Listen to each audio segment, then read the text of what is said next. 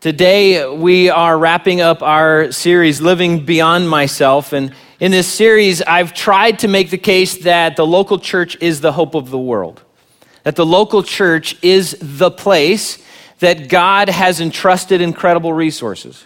It's a place that Jesus died for, the group of people that Jesus said, I'm going to die for that group of people. And the local church is God's one and only plan to reach the world with the good news of Jesus Christ. God's one and only plan. So look around the room, folks. Look at your neighbors. That's God's plan. We are God's plan. God doesn't have a plan B. You, if you're a, believer in Jesus, if you put your faith and trust in Jesus as your Lord and Savior, you are part of God's one and only plan to reach the entire world with the good news of Jesus Christ. You have a significant part to play and what God is doing through local churches. Now, I'm going to ask you to grab a Bible and turn over to Mark chapter 10. Mark chapter 10. In our paperback Bibles, it's found on page 771. Mark chapter 10. And if you need a Bible, I think we have some extra ones at the end of each row, at the, the back side of it. We're going to explore a teachable moment that Jesus had with his disciples. So in Mark chapter 10, Jesus and his disciples are traveling to Jerusalem and they're heading in that direction because they're going to celebrate what is known as the Passover. So I'd like for you to just kind of maybe get yourself in that context. Just think for a moment about you traveling with maybe some family and friends off to another location, maybe to visit some family and friends to celebrate Easter with them. So that's kind of the context as Jesus and his disciples are headed up to Jerusalem. So Mark chapter 10, starting in verse 32, it says, they were now on the way up to Jerusalem, and Jesus was walking ahead of them. The disciples were filled with awe, and the people following behind were overwhelmed with fear. Taking the 12 disciples aside, Jesus once more began to describe everything that was about to happen to him. Listen, he said, we're going to up to Jerusalem where the Son of Man, referring to himself, will be betrayed to the leading priests and the teachers of religious law. They will sentence him to die, hand him over to the Romans. They will mock him, spit on him, flog him with a whip, and kill him. But after three days, he will rise again. So, this conversation that Jesus has when he pulls his 12 disciples off to the side is a very heavy moment. This is not some light conversation that he's having with them. I mean, he is describing graphically what is about to happen to him their leader when they arrive in Jerusalem. Look at verse 35. First word there is then. So, like right after Jesus says, I'm about to be arrested, whipped, spit on, and killed. So, right after this very heavy moment, James and John, the sons of Zebedee, came over and spoke to him. Teacher, they said, we want you to do us a favor. Now, many translations record verse 35 as saying, Teacher, we want you to do for us anything we ask of you. So get the context of what just happened, what Jesus has just shared, and what they've just said. A very awkward moment, very strange request, rather selfish request at a very bizarre time. Apparently, they had tuned Jesus out. So in verse 32, it told us that Jesus once more began to describe everything that was about to happen to him. So this isn't the first time they've heard this lecture. They've heard this story before, and they have effectively tuned Jesus out. It's kind of like when I'm talking with my kids. You know, if, if, you have kids, maybe you've had one of these moments. I, you know, I'm going over this again and again. Okay, this is the thousandth time, gang, that I'm going over this, okay? So I need you to pay attention and get this. And I can see that look in their eyes. They get that, you know, like glazed over glare. And they're looking at me, and I know they can hear me. I, I mean, I know they can hear me. Because if I like pulled out a $100 bill and said, hey, do you want this? They would be in. I know they can hear me. They're just not listening. Because they're thinking about more important things when I'm just yakking. They're going, yeah, blah, blah, blah, blah, blah. Dad, I've heard this a thousand times. Can we talk about something else? I don't know if you've ever done that to someone else, like, like maybe your parent or another. Like, I remember when my parents would talk to me and I would glaze over and go, Come on, I've heard this one. So, this is kind of the context with Jesus' disciples. So, James and John, they basically say, Jesus, we've been thinking. We haven't been listening, but we've been thinking. And we've got this really important thing on our hearts, and it's like it's a big prayer request, and we would like to ask you to answer it for us. And so, Jesus, in gracious Jesus style, he asks, What's your request? Then in verse 37, they replied, When you sit on your glorious throne, we want to sit in places of honor next to you, one on your right and the other on your left. So, Jesus, we, we get it. We know that, like, before you can answer this prayer request of ours, it's a big request, and I hope that you can fulfill it. But before this happens, you have to, like, be, you know, arrested and spit on and whipped and flogged and crucified. I know we, all that's got to happen. We get it. We understand. We're sorry about the whole dying thing, too, as well. But, like, after that, do you think, like, maybe we can have positions of honor in your kingdom? Like, how cool would that be? Then in verse 41, when the ten other disciples heard what James and John had asked, they were indignant. Now, I'm not thinking that the other 10 are like indignant because this request was so selfish. I'm thinking the other 10 are going, no fair. We want the same thing. I mean, I mean, what about us?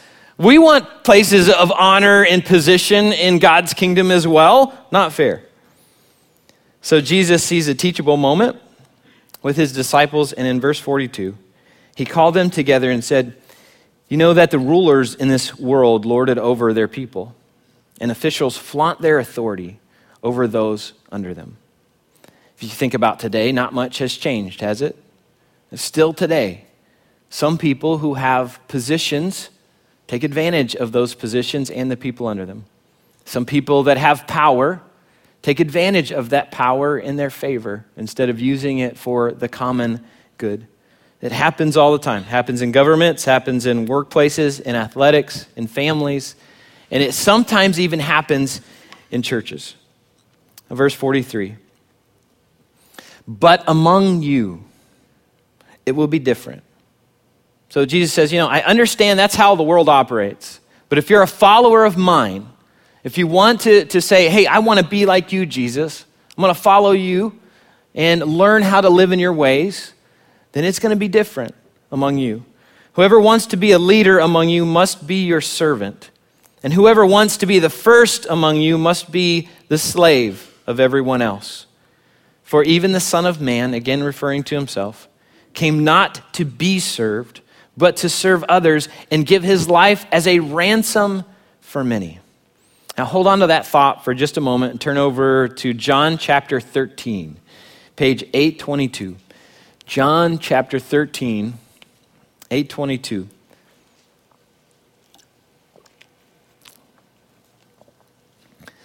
So, shortly after this interaction, when they're on their way to Jerusalem and they have this conversation, they end up in Jerusalem, the place that Jesus is going to be arrested, he's going to be whipped, he's going to be crucified. And again, they're heading there to celebrate the Passover meal together, the Passover celebration.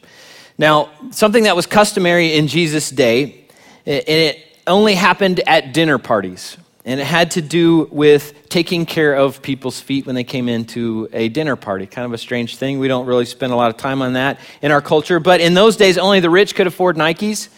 And so everybody else was wearing like those open sandals. And they walked very dusty roads. And as they walked those dusty roads, their feet would get really dusty and dirty as they would show up to someone's house. So if you were going to someone's home for dinner, when you arrived, you would expect that they would have a servant there. They would hire, either hire a servant, they would have had a servant there at their home. And that servant's job was to clean your feet for the day. It's kind of a nice thing to do for guests after they've walked very dusty roads to come to your house for dinner. So the servant would come up and would take a basin, something similar to this, take off your, your sandals, put them down, put your feet in the basin, would then pour water over your feet, would wash the dust off, would pick up a towel, and then would dry your feet so your feet would be nice and clean for dinner. And again, today we don't care much about that. Man, I'm, I'm never telling my kids, go wash your feet before you come to the table. You know, I'm telling my kids, go wash your hands before you come up here and, and eat with those things. But in Jesus' day, not sure if you can see this coffee table up here or not, but in Jesus' day, tables were more that height. And so, what people would do is they would recline around the table. So, you might lean on one arm and be stretched out around the table as you were eating from the table, and everybody would kind of be gathered around a big table. And there was a good chance someone's feet were going to be in your face. And so, you would kind of want their feet to be washed in that context. So, in John 13, Jesus and his disciples gathered to eat the Passover meal, but there was one problem. As they come in, there are no foot washing servants there. There's no one there to wash their feet. And the text doesn't give us a lot of details in this moment, but I'm sure it could have been a very awkward moment for Jesus' disciples.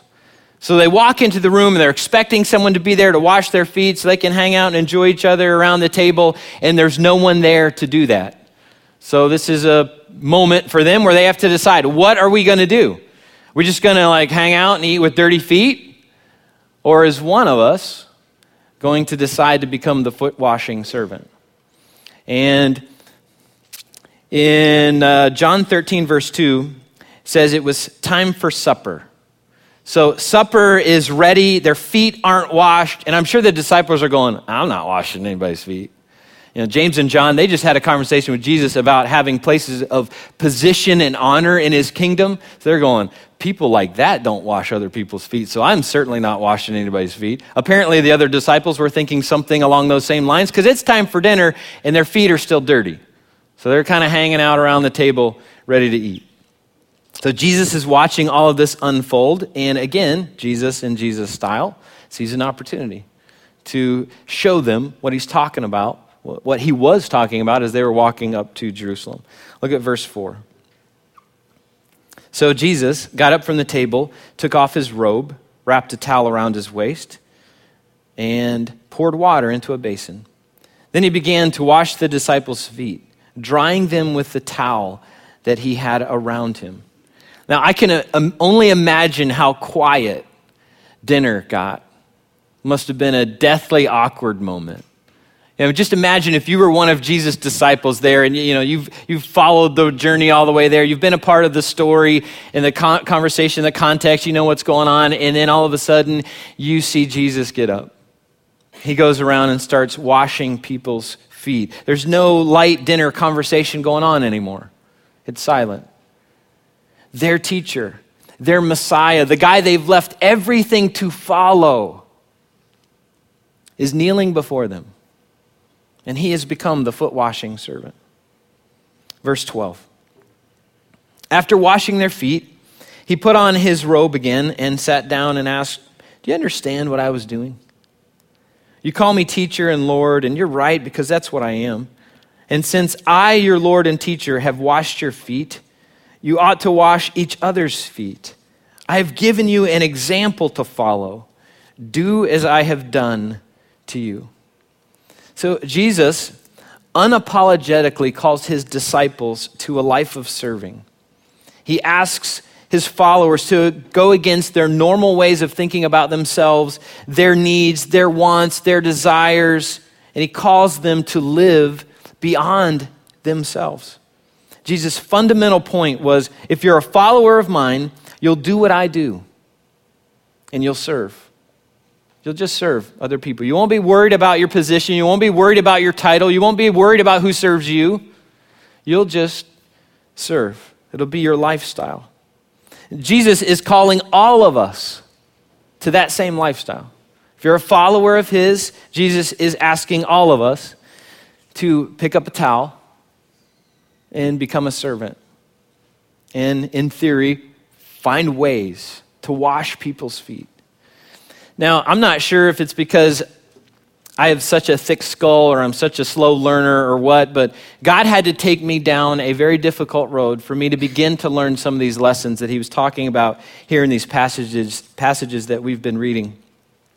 And I'm going to share a story that I've shared a number of times here at Epic.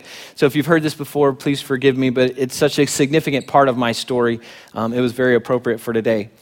Back in 2007, my wife came down with chronic Lyme's disease. And she went from healthy to unhealthy overnight. It was a, a, a drastic change.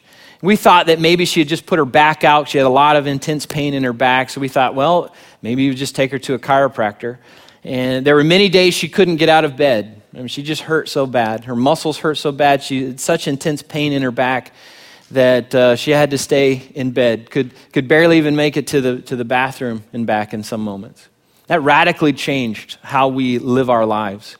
So we took her to a chiropractor, which led to another chiropractor, which led to many specialists, which led to two trips out to Shands Hospital in Gainesville. And it took two and a half years for us to even figure out what we were dealing with. We weren't even sure for two and a half years. And there were many moments we're asking God, what in the world are you doing? What journey have you taken us down? We have no answers, no direction. No doctor has been able to help us. What is going on? And during the early parts of this journey, I had to change the whole way I operate, my patterns of life, and how I interact with my family, uh, my wife, and my kids to, to serve them in a whole new way. See, Tammy, like, she's like superwoman, like most women are, and she like does everything.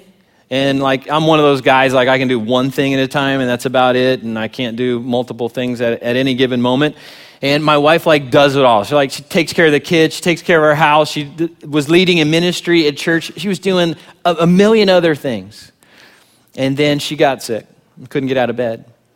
That meant I had to help out at home and figure out how in the world are we going to operate. And I had to pick up, you know, where she had left off, all the things that she had left off with the kids, get them up, get them going, get them to school, get them home uh, with uh, lunches and, and, meals and dinners. And, you know, I, I can really burn a peanut butter and jelly sandwich like the, like the best of anybody.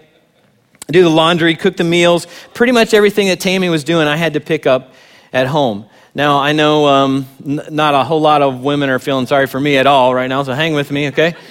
And if you're a single parent, you're going, yeah, you're a wimp. I am. So I remember being very frustrated in my new serving role. I remember thinking, I just don't like this. I want to go back to the way that it was. You know, Tammy did her stuff and I do my stuff. And, you know, that's just kind of the normal routine that we're in. I kind of like that routine. I don't really like this new routine. And so I would try to encourage myself by saying, you know, in a week, she'll probably be better, and we'll be back to, to where we were. And then in a week, she wasn't better. And then I'd say, okay, well, how about two weeks? I'll give it two weeks, and maybe she'll be better in two weeks.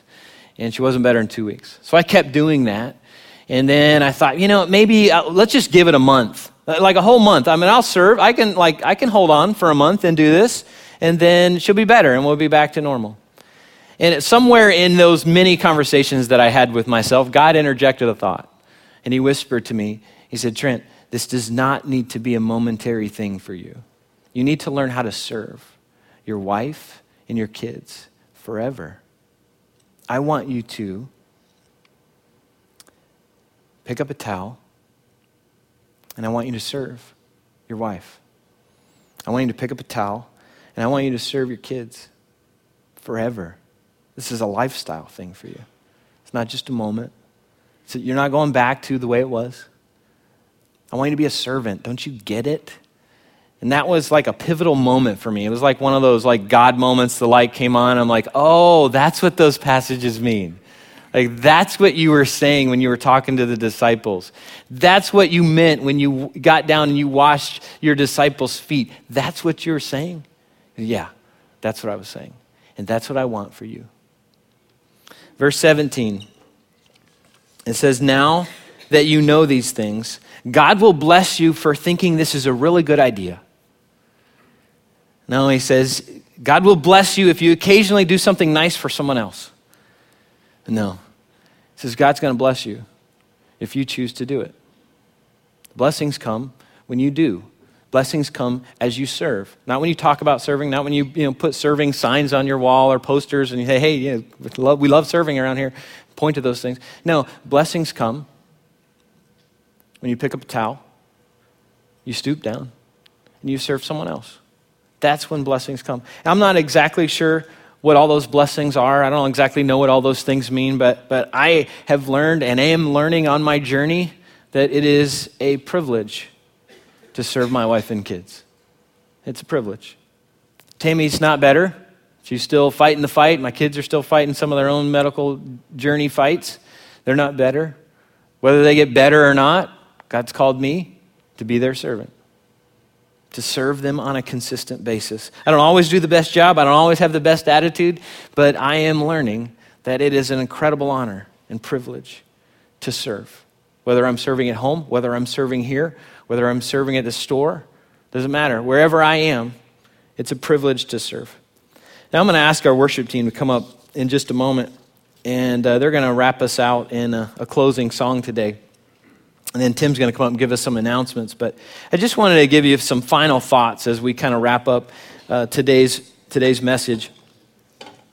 Jesus is asking all of us, if you're a follower of his, he's asking you to pick up a towel and to become a servant. That's what he's asking of you. And to think of your life and your world as, as being a servant, someone who, who like washes people's feet. Again, I know contextually in our world we don't get that a whole lot. But Jesus is asking us to serve on a regular basis, to be people that step in first and say, What can I do to help? How can I help you? How can I help you in your situation? That's just kind of our lifestyle. That we're known to be people who live the way that Jesus lived, who love the way that Jesus loved, who serve the way that Jesus served. And in this series, I've been challenging you, challenging you to spend some of your serving time some of the time that you give your, your time, talents, and resources, to give the, a portion of that through Epic, through serving in a local church, whether you call this your church home or, or another church that, that you're connected with, God wants you to serve. Spend a portion of your time serving through a lo- local church. And so, kind of my rhetorical question for all of us is will you pick up a towel and will you serve at church? Will you find a place to get active in pouring your life out to serve other people? Now, on your seat today should have been several things. Around you somewhere should have been a serving card, something we've been handing out for the past number of weeks, in a small piece of a towel. So I encourage you to grab that card for just a moment. And I encourage you to fill that thing out. Again, we've been going over this for three weeks now, and um, there's not a lot of need for me to go over that again. You, I think you get it. You, one side tells you the ways that you can serve here at Epic, the other side is a, a place that you can put your personal information. But I encourage you to pray and say, God, where do you want me to serve? Where do you want me to pick up a towel and serve? And then we have a new connection center in the back. As you turn around, you can see the, the big sign over there and some hands waving at you.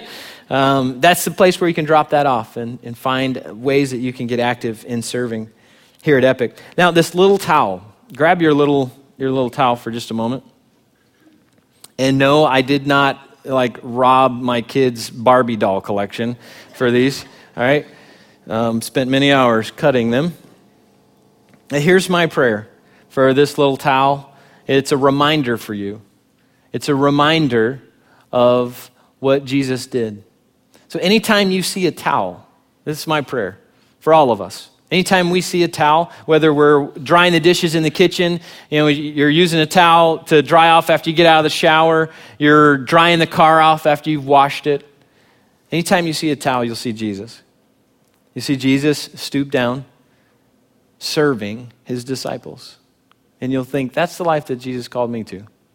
And maybe you'll hear Jesus whisper to you, I want you to serve for a lifetime. This is a lifestyle thing. This isn't just a momentary, hey, I did a really good thing, pat myself on the back. No, this is a lifestyle. I want you to serve, just like I have done, for the rest of your lives. Let's pray together. God, again, I thank you for the incredible privilege and opportunity that you have given us to be a part of the body of Christ, your one and only plan to reach the world. Or this is a place that we should spend our time, our talents, and resources, a significant portion of those things, advancing your kingdom in this community. Lord, to transform individuals, to transform families, to transform a community, a nation, and a world. Local churches are your one and only plan. And we have a privilege to serve through a local church. We have a privilege, Lord, to serve at home, to serve in our neighborhood or at school or at work or at church. Lord, anywhere and everywhere we go, we have an incredible privilege to be like you. So, Lord, when we are serving, we're most like you. So, Lord, I pray that you would impress this message so deeply in our hearts that we'll have kind of like what I had, Lord, in that one moment of conversation with you, like a light bulb moment. That this is a lifestyle thing. This isn't just a, oh, I'll, I'll punch the clock and I'll volunteer here and there and I'll do some good things. Lord, it's a mental shift we have to live our lives as you have lived your life, Jesus. And we will serve. We will be people who are known as servants. Doesn't matter who's above us, doesn't matter who's below us, maybe in an organizational structure, we will serve. We'll use our position, we'll use any influence that you give us, any power that you give us, and we will serve so that people can come to know you. Thank you for that incredible privilege, and thank you for modeling that for us, Jesus. In Jesus' name, amen.